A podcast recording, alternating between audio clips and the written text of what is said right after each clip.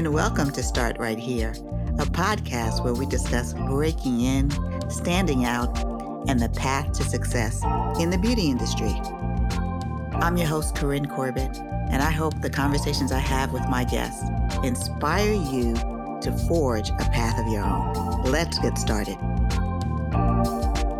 Today, I'm really excited to welcome Andrea Fairweather. She is the founder and CEO of Fairweather Faces, the very first mobile makeup platform. If that's not enough, she is the first woman of color to be the key makeup artist on Good Morning America.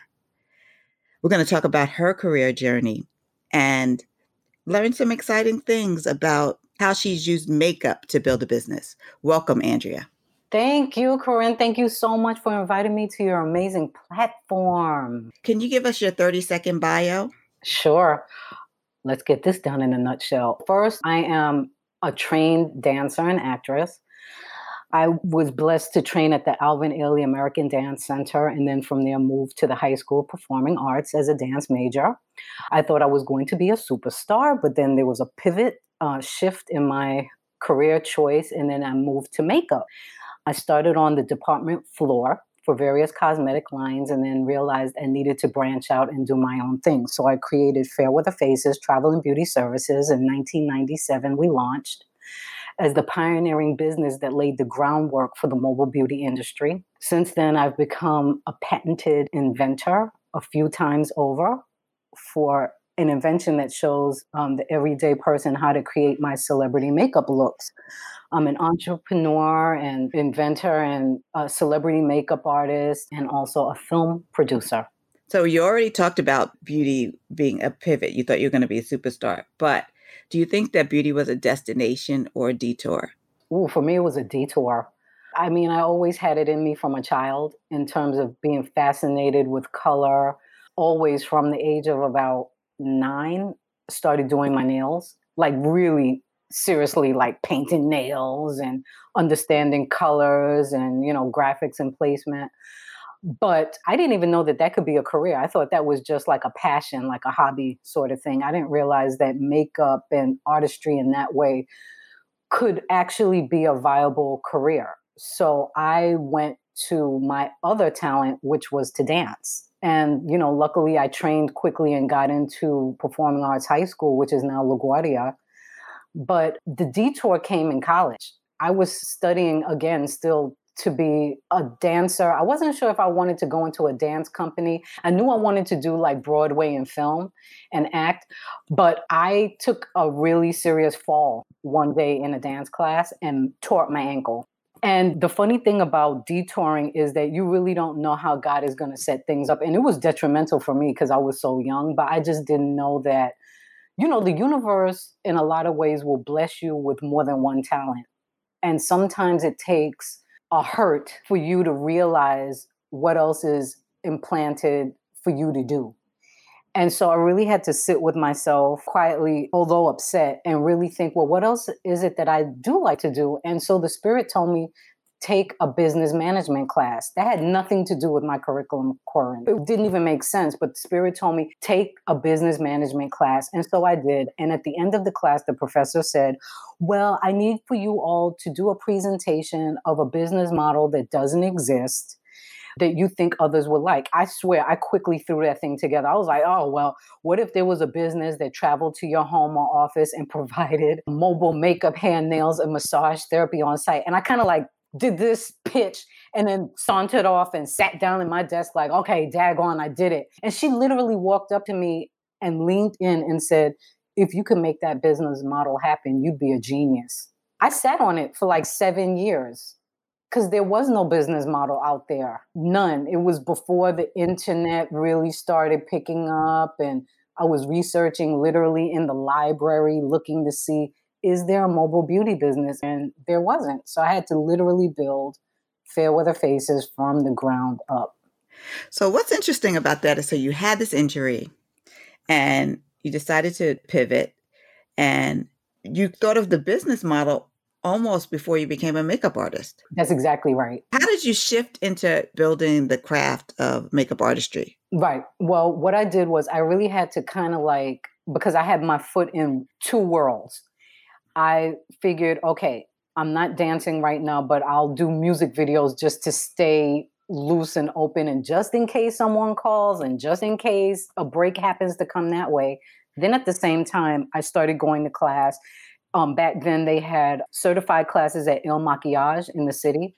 Yes. So I was studying there. And then at the same time, to make money, doing freelance jobs for Clinique and Bobbi Brown, all these different makeup companies, going counter to counter in the department stores to start to see do you like that world? How are your talents? Are you really as good as you think you are? That whole thing. So I was straddling two worlds at once. And then finally, I realized, you know what? You need to kind of kiss the performing goodbye for right now. And you really need to just focus on developing your talents as a makeup artist to then be able to move to start your own business. People know Il Makiage now because it's come back out. But at the time that we're talking, El Makiage was this dope boutique. Yes. On East 60th Street, yes. 59th Street, something like that. and the right. woman who owned its name was Alana Harkavi. And she had a salon in there. On my first day of work at L, I was sent to Il Makiage because we used to have to match colors from photographs. Right. I was sent to Il Makiage to pull makeup to match photography, and I met Alana Hawk Harvey. Yeah, and what I thought was so genius, what she did back then, which makeup lines really need to do now, and which is what I've been doing, is you've got to have some type of makeup instruction. I don't think it's enough to just put a line out there and then you don't give the guidance of how to create the looks. I mean, looking at products is amazing and wonderful, but if a person really doesn't know how to use it, they kind of like discard it and go, oh, well, I guess I, you know, wasted my money on that. And what she did that was genius was had the students where you can become certified to be a professional makeup artist. That was brilliant for the industry. And I had no idea that that program existed. So thanks for sharing that. So that's how you came to become a makeup artist. Your first jobs were sort of freelancing at counters at department stores. Did you end up working directly for any brands? I did. So it started off with me freelancing for Clinique. And they had what was called at that time the AC program, the associate consultant, where you would be kind of like a support team to go into various counters. It was Macy's, Bergdorf's, Bloomingdale's, Saks, you go into these stores for a couple of hours and you help support the team that's already there to create additional sales. And you're like the floating makeup artist salesperson for each line.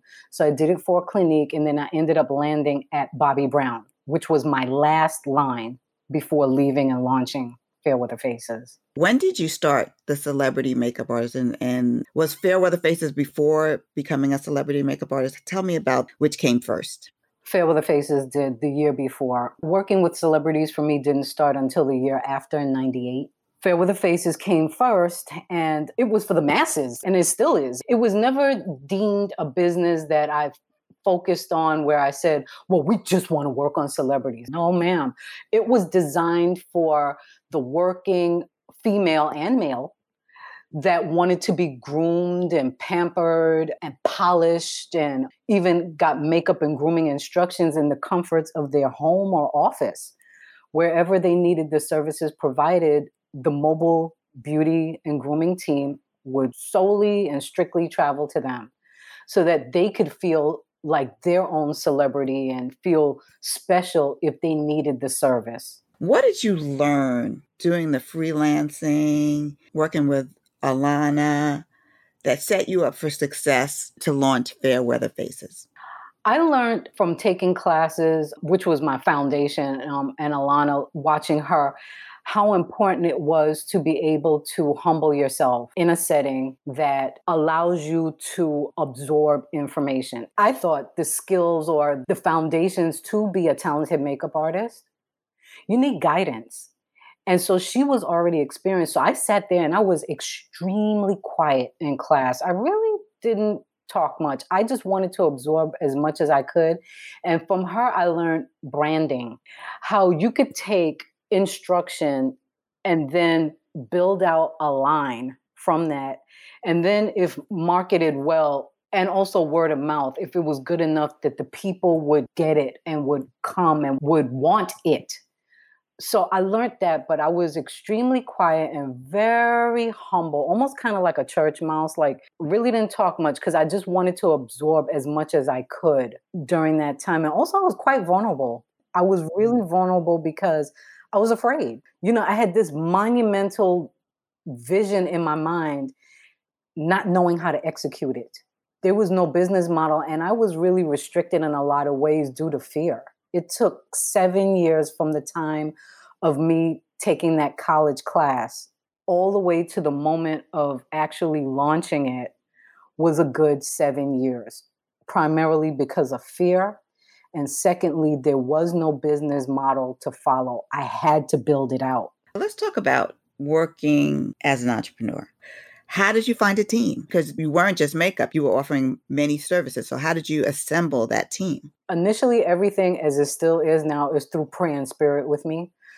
I was already on the floor for Bobbi Brown, and I knew that the trigger was coming that I was going to announce that I was leaving. I didn't tell them why. I just said, I need to do my own thing and start my own business. Wish me well if you want but I was watching other artists on the Saks floor and watching how they were in terms of personality first and then talent. Were they talented? Did they talk too much? Were they personable? How were their sales? And so there were maybe two that I really, really jived with. And I asked them, I said, you know, if there was a business that was mobile, that it was an ever changing environment, would you join the team? And they said yes. So I started that way. And then also referrals, like asking, is there anyone else you know that you think will be a good fit? Because we had to, like you said, it wasn't just makeup, it was makeup, hair, nails, and massage therapy to build out in all those different departments. So really, Fairweather Faces was built through referrals. As you were doing this, what skill did you pick up as an entrepreneur that you didn't know you needed?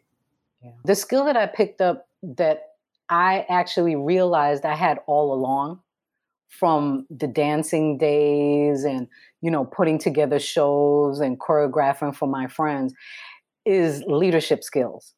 Like I believe that others find me to be a good leader, but I think that ever since I was a child, I realized that I have a way of galvanizing and making people believe in a vision. And so I really do believe that with me, the success of Fairweather Faces came because I just had such a strong vision and I was able to galvanize the troops and make them believe that the world needs this and they need us to execute it. So let's do this thing. Excellent. Part of Fairweather Faces is also your products.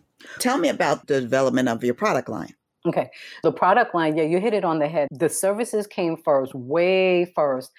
I never even thought about a product line. I didn't want to touch a product line because to me, the industry was already saturated enough. I thought with so many products, I just didn't know or even want to fit in in that way.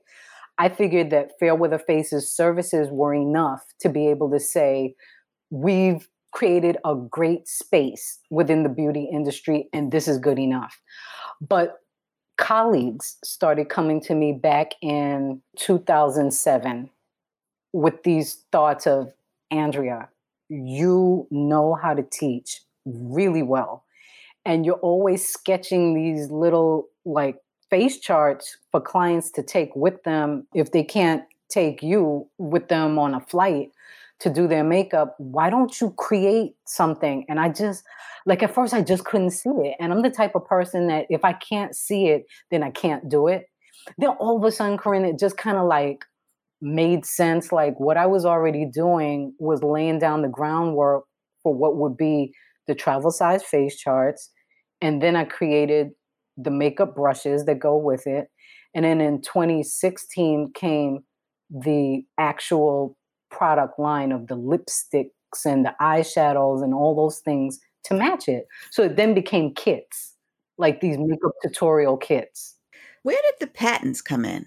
Because, you know, getting a patent is a huge endeavor, and being approved for a patent is major. Child, let me just say this. if someone told me, I would have been like, okay, let me rethink this thing. You are so right. Patents are no joke. And I thought that it would take like maybe a good solid year of doing work. No, ma'am. Patents from the time you submit take at least five to seven years if you're lucky for them to be approved. So we have under our belt five. Wow. Tell me about them because this is a major. So, from the time that, like I said, my friends started coming at me, colleagues, to start, that was like in 2008. So, it was around that time that I started the patent submissions. And for me, the patent submissions initially were not because I'm not a patent attorney. I just did it on my own and submitted. By the grace of God, I got a call from an angel at the patent and trademark office that said, listen, you've got a shot at submitting this properly.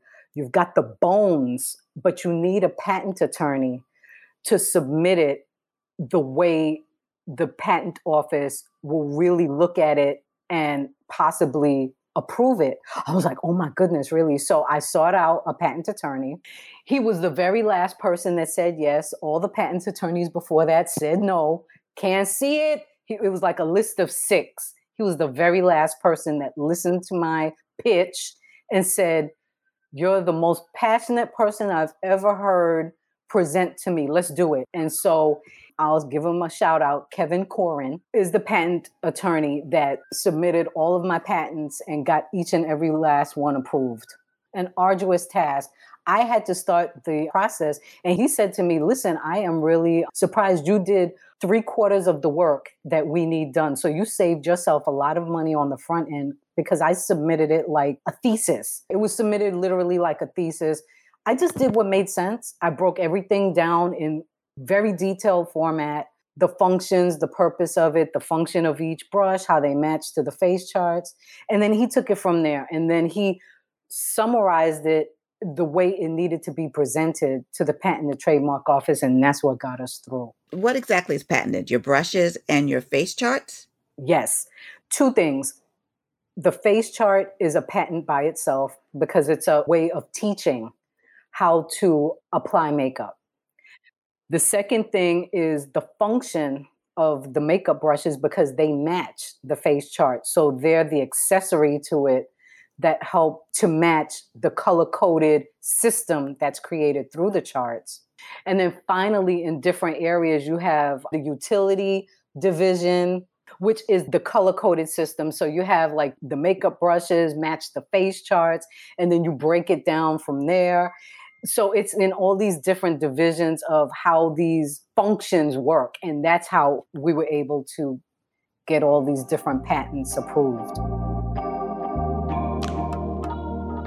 Start right here is brought to you by beauty biz camp where we equip and inspire the next generation of industry leaders head over to our website beautybizcamp.com for more information and sign up for our mailing list so you can stay in the know about our upcoming programming. How did you come to work with celebrities? So you're doing your thing with the Fairweather Face, your mobile business. A little while later, you start building these patented products. So how did that come to pass? So yeah, that's exactly right how it went. So when I decided, okay, you know what, let me just step off the floor for Bobbi Brown and I had no additional income coming in we're moving on faith now. This is for real. I walked out of Saks. I looked up, they had like this gold clock, and I walked out the door for the last time and said, Jesus, if this is meant to be, please don't allow me to have to come back in here unless it is through some kind of way with Fairweather Faces. Let's just do this. I'm trusting you. So I walk out, and about a month later, it was giving me time to really like galvanize to get the team going to reach out to clients to try to get the money coming in that way that i ended up getting a call on a thursday night about 7 p.m and that's considered late for early morning television. It's very late. And they said, listen, we got um, your number from a producer on the show that you would be a good fit. Can you come in tomorrow and start as one of the makeup artists at Central Park for the Good Morning America Summer Concert Series? And I said, yes, I will be there. It was a 5 a.m. call. I said, I will be there. It was like pitch black midnight in Central Park. I found my way backstage with my makeup kit. I set up. I was ready to go. And the first person that sat in my chair, the first male celebrity, was Roger Daltrey from The Who. He was the first one to sit down. And from there, I was nervous as all get out. The sweat was trickling down my back, but I pretended I was supposed to be there and pretended that I was seasoned to do it. And it was wonderful. And then they just kept calling. They called for the Monday and then the Tuesday and then the Wednesday. And they just kept calling until finally they made me an offer to take the position. So it's like you jumped in the deep end. Oh, yeah. The call came and I jumped in. I was like, I'm not talking myself out of this. I'm not coming with all that doubt. I'm going in this thing as if I belong there. And that's how it went. What do you think you learned along the way that prepared you for that moment?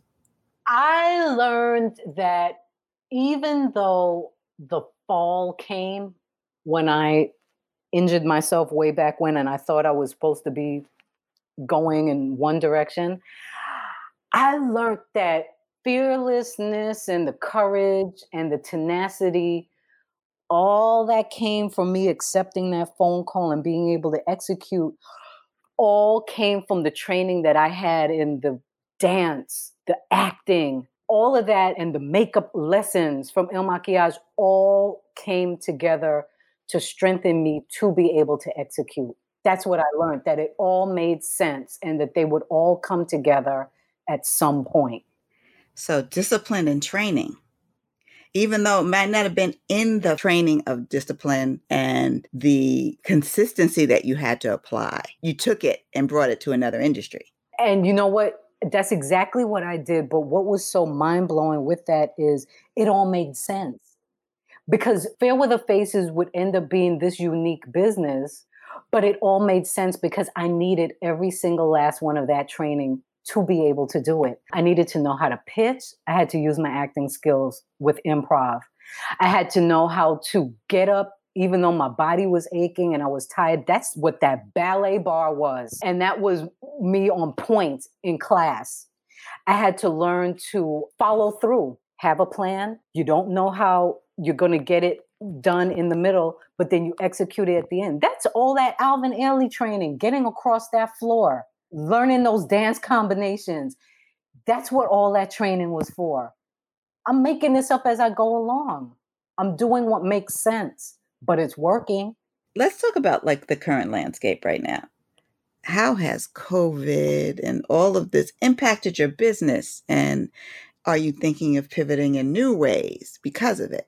Yeah, COVID. Wow, COVID really did um it did a number on us and I wasn't exactly certain what it would look like because I, like everyone else, thought that, oh, this will be down for about a month and we'll be okay. And then it turned into two months, then three months. And I'm like, uh oh.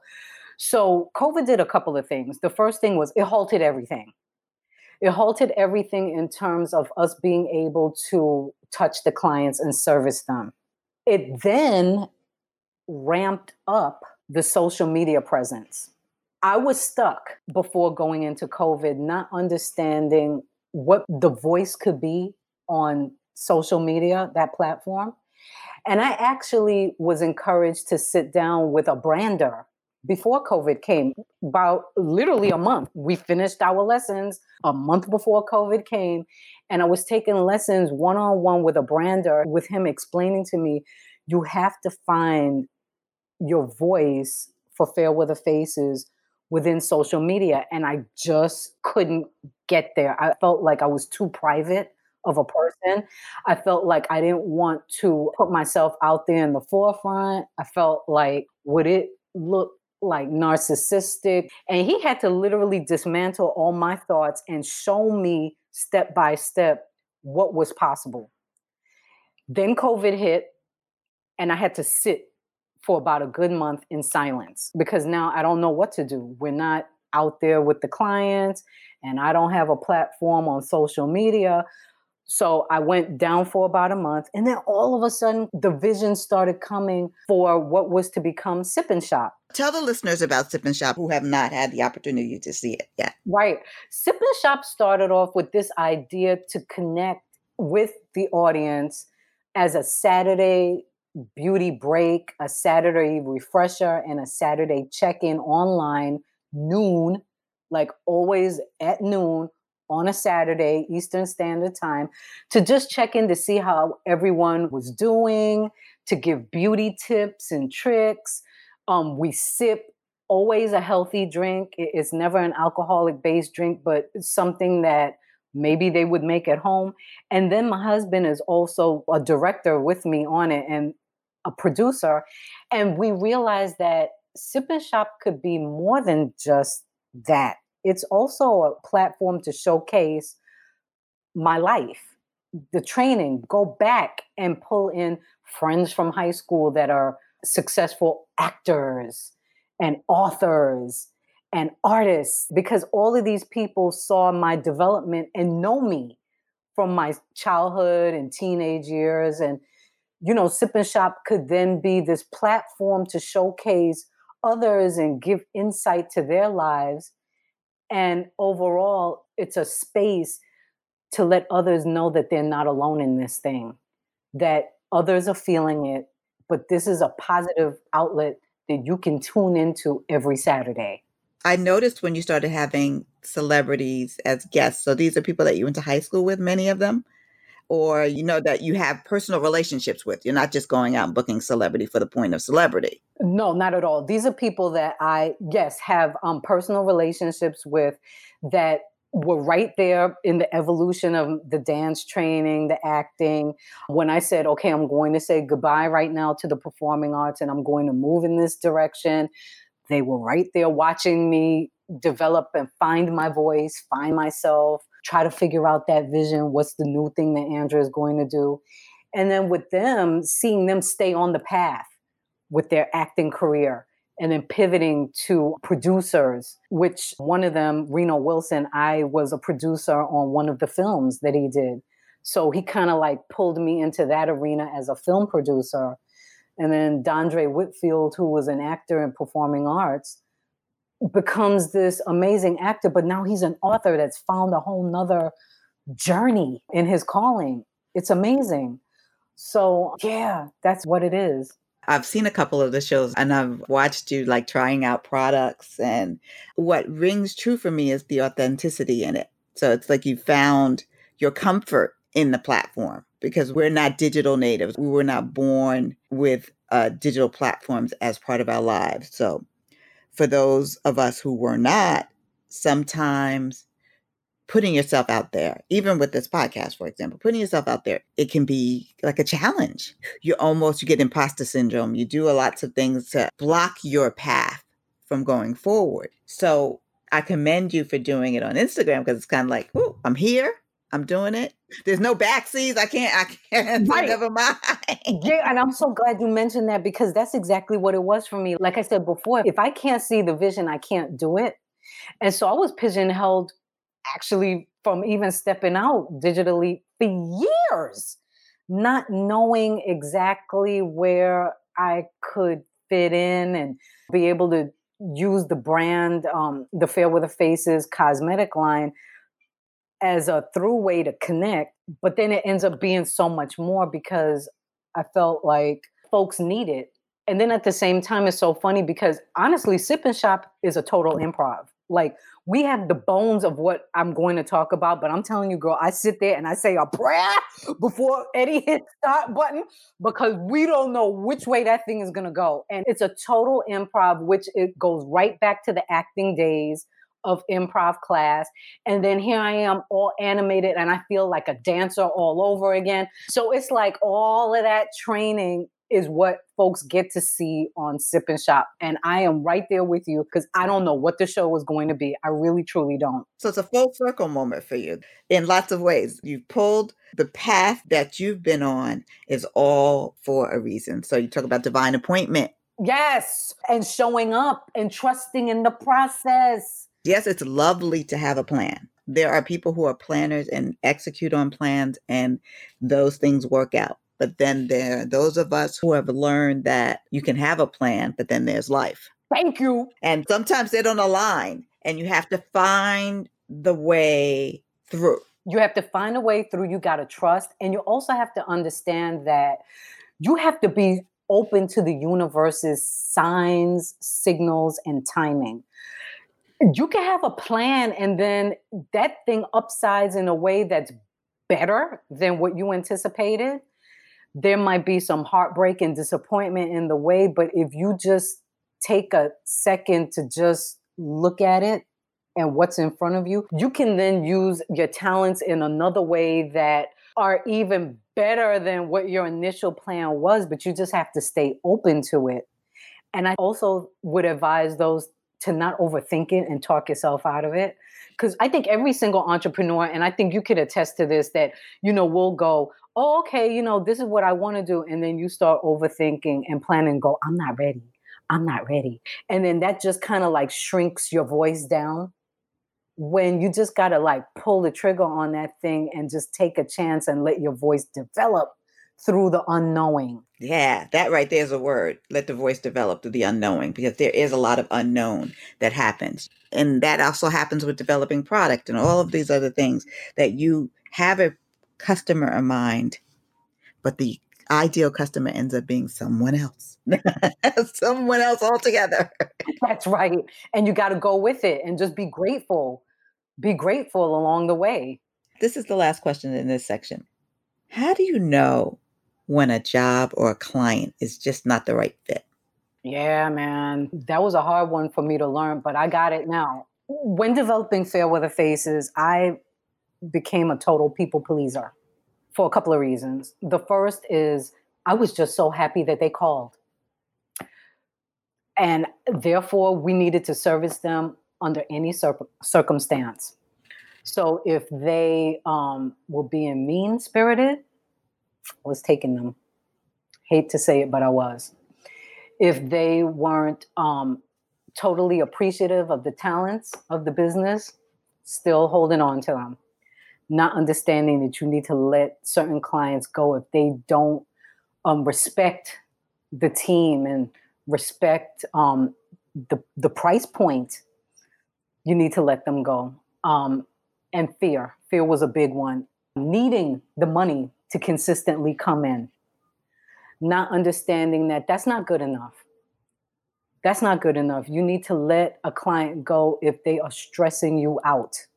That the money doesn't balance it out. In truth, there's not enough money if someone is stressing you out to no end. Actually, recently it just happened where, and this is COVID, now we're in a situation where we need all resources coming in.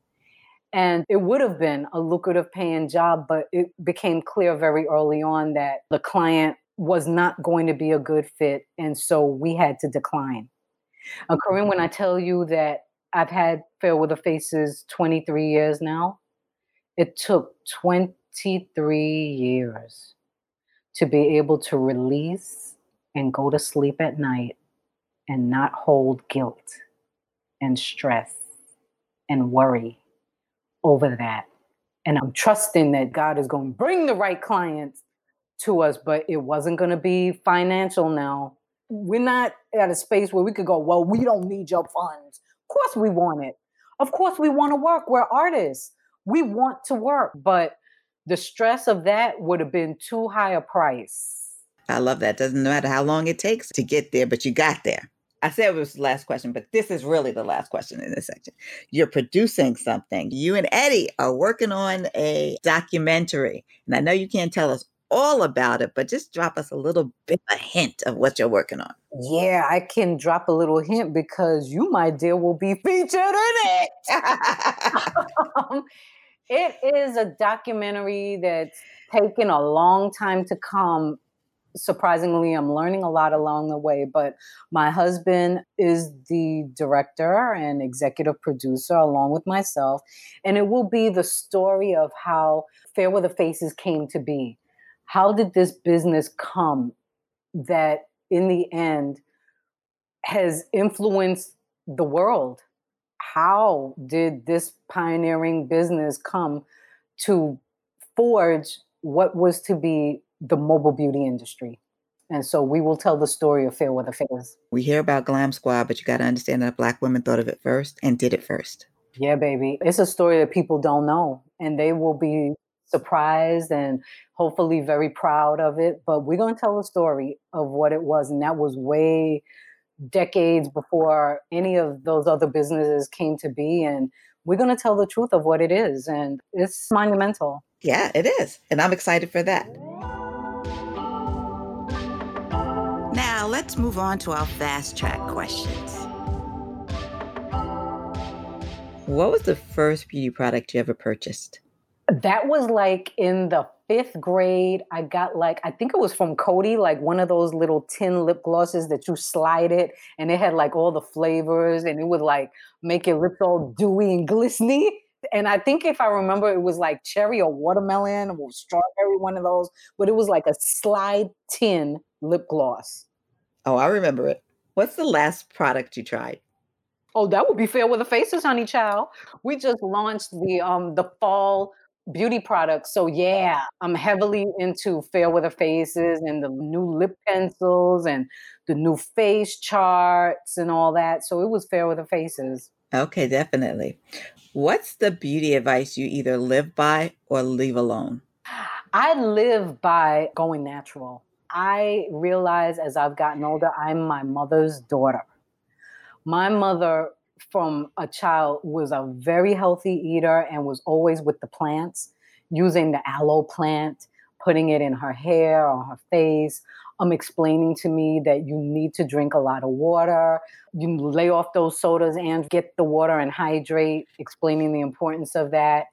So I've become my mom in that sense, like practicing more holistic beauty treatments. And also in conversation, with other fellow artists, they're doing the same thing. They're going more natural and we're giving and sharing tips with one another. And what do you leave alone? What advice that might be commonly shared? What I leave alone is following the masses. But I believe, and I've always lived this, I've always walked to the beat of my own drum whatever that looked like. And my mother did that once again, back to my mom, fourth grade. I was like, Ma, the red sock or the blue sock? And she said, Girl, wear both. Wear one sock on one foot and one on the other. Start a new trend. I was like, For real? She was like, Yeah, if you believe it, they will. Okay, fine. One red sock, one blue sock. That's how it's going down. So I don't follow the trends, Corinne. I have to be aware of the trends, yeah.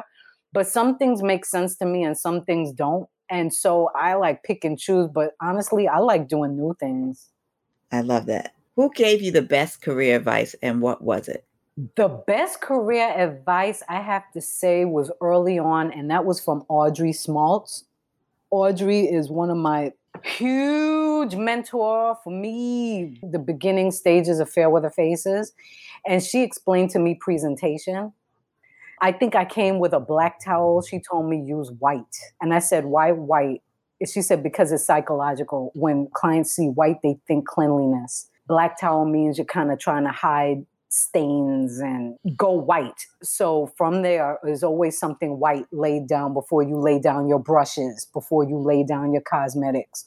So my setup is always white, and that is because of Audrey Smaltz. And if you don't know her, please look her up because she's literally a living legend. And this is the second time she has been mentioned on Start Right Here because she is that dope.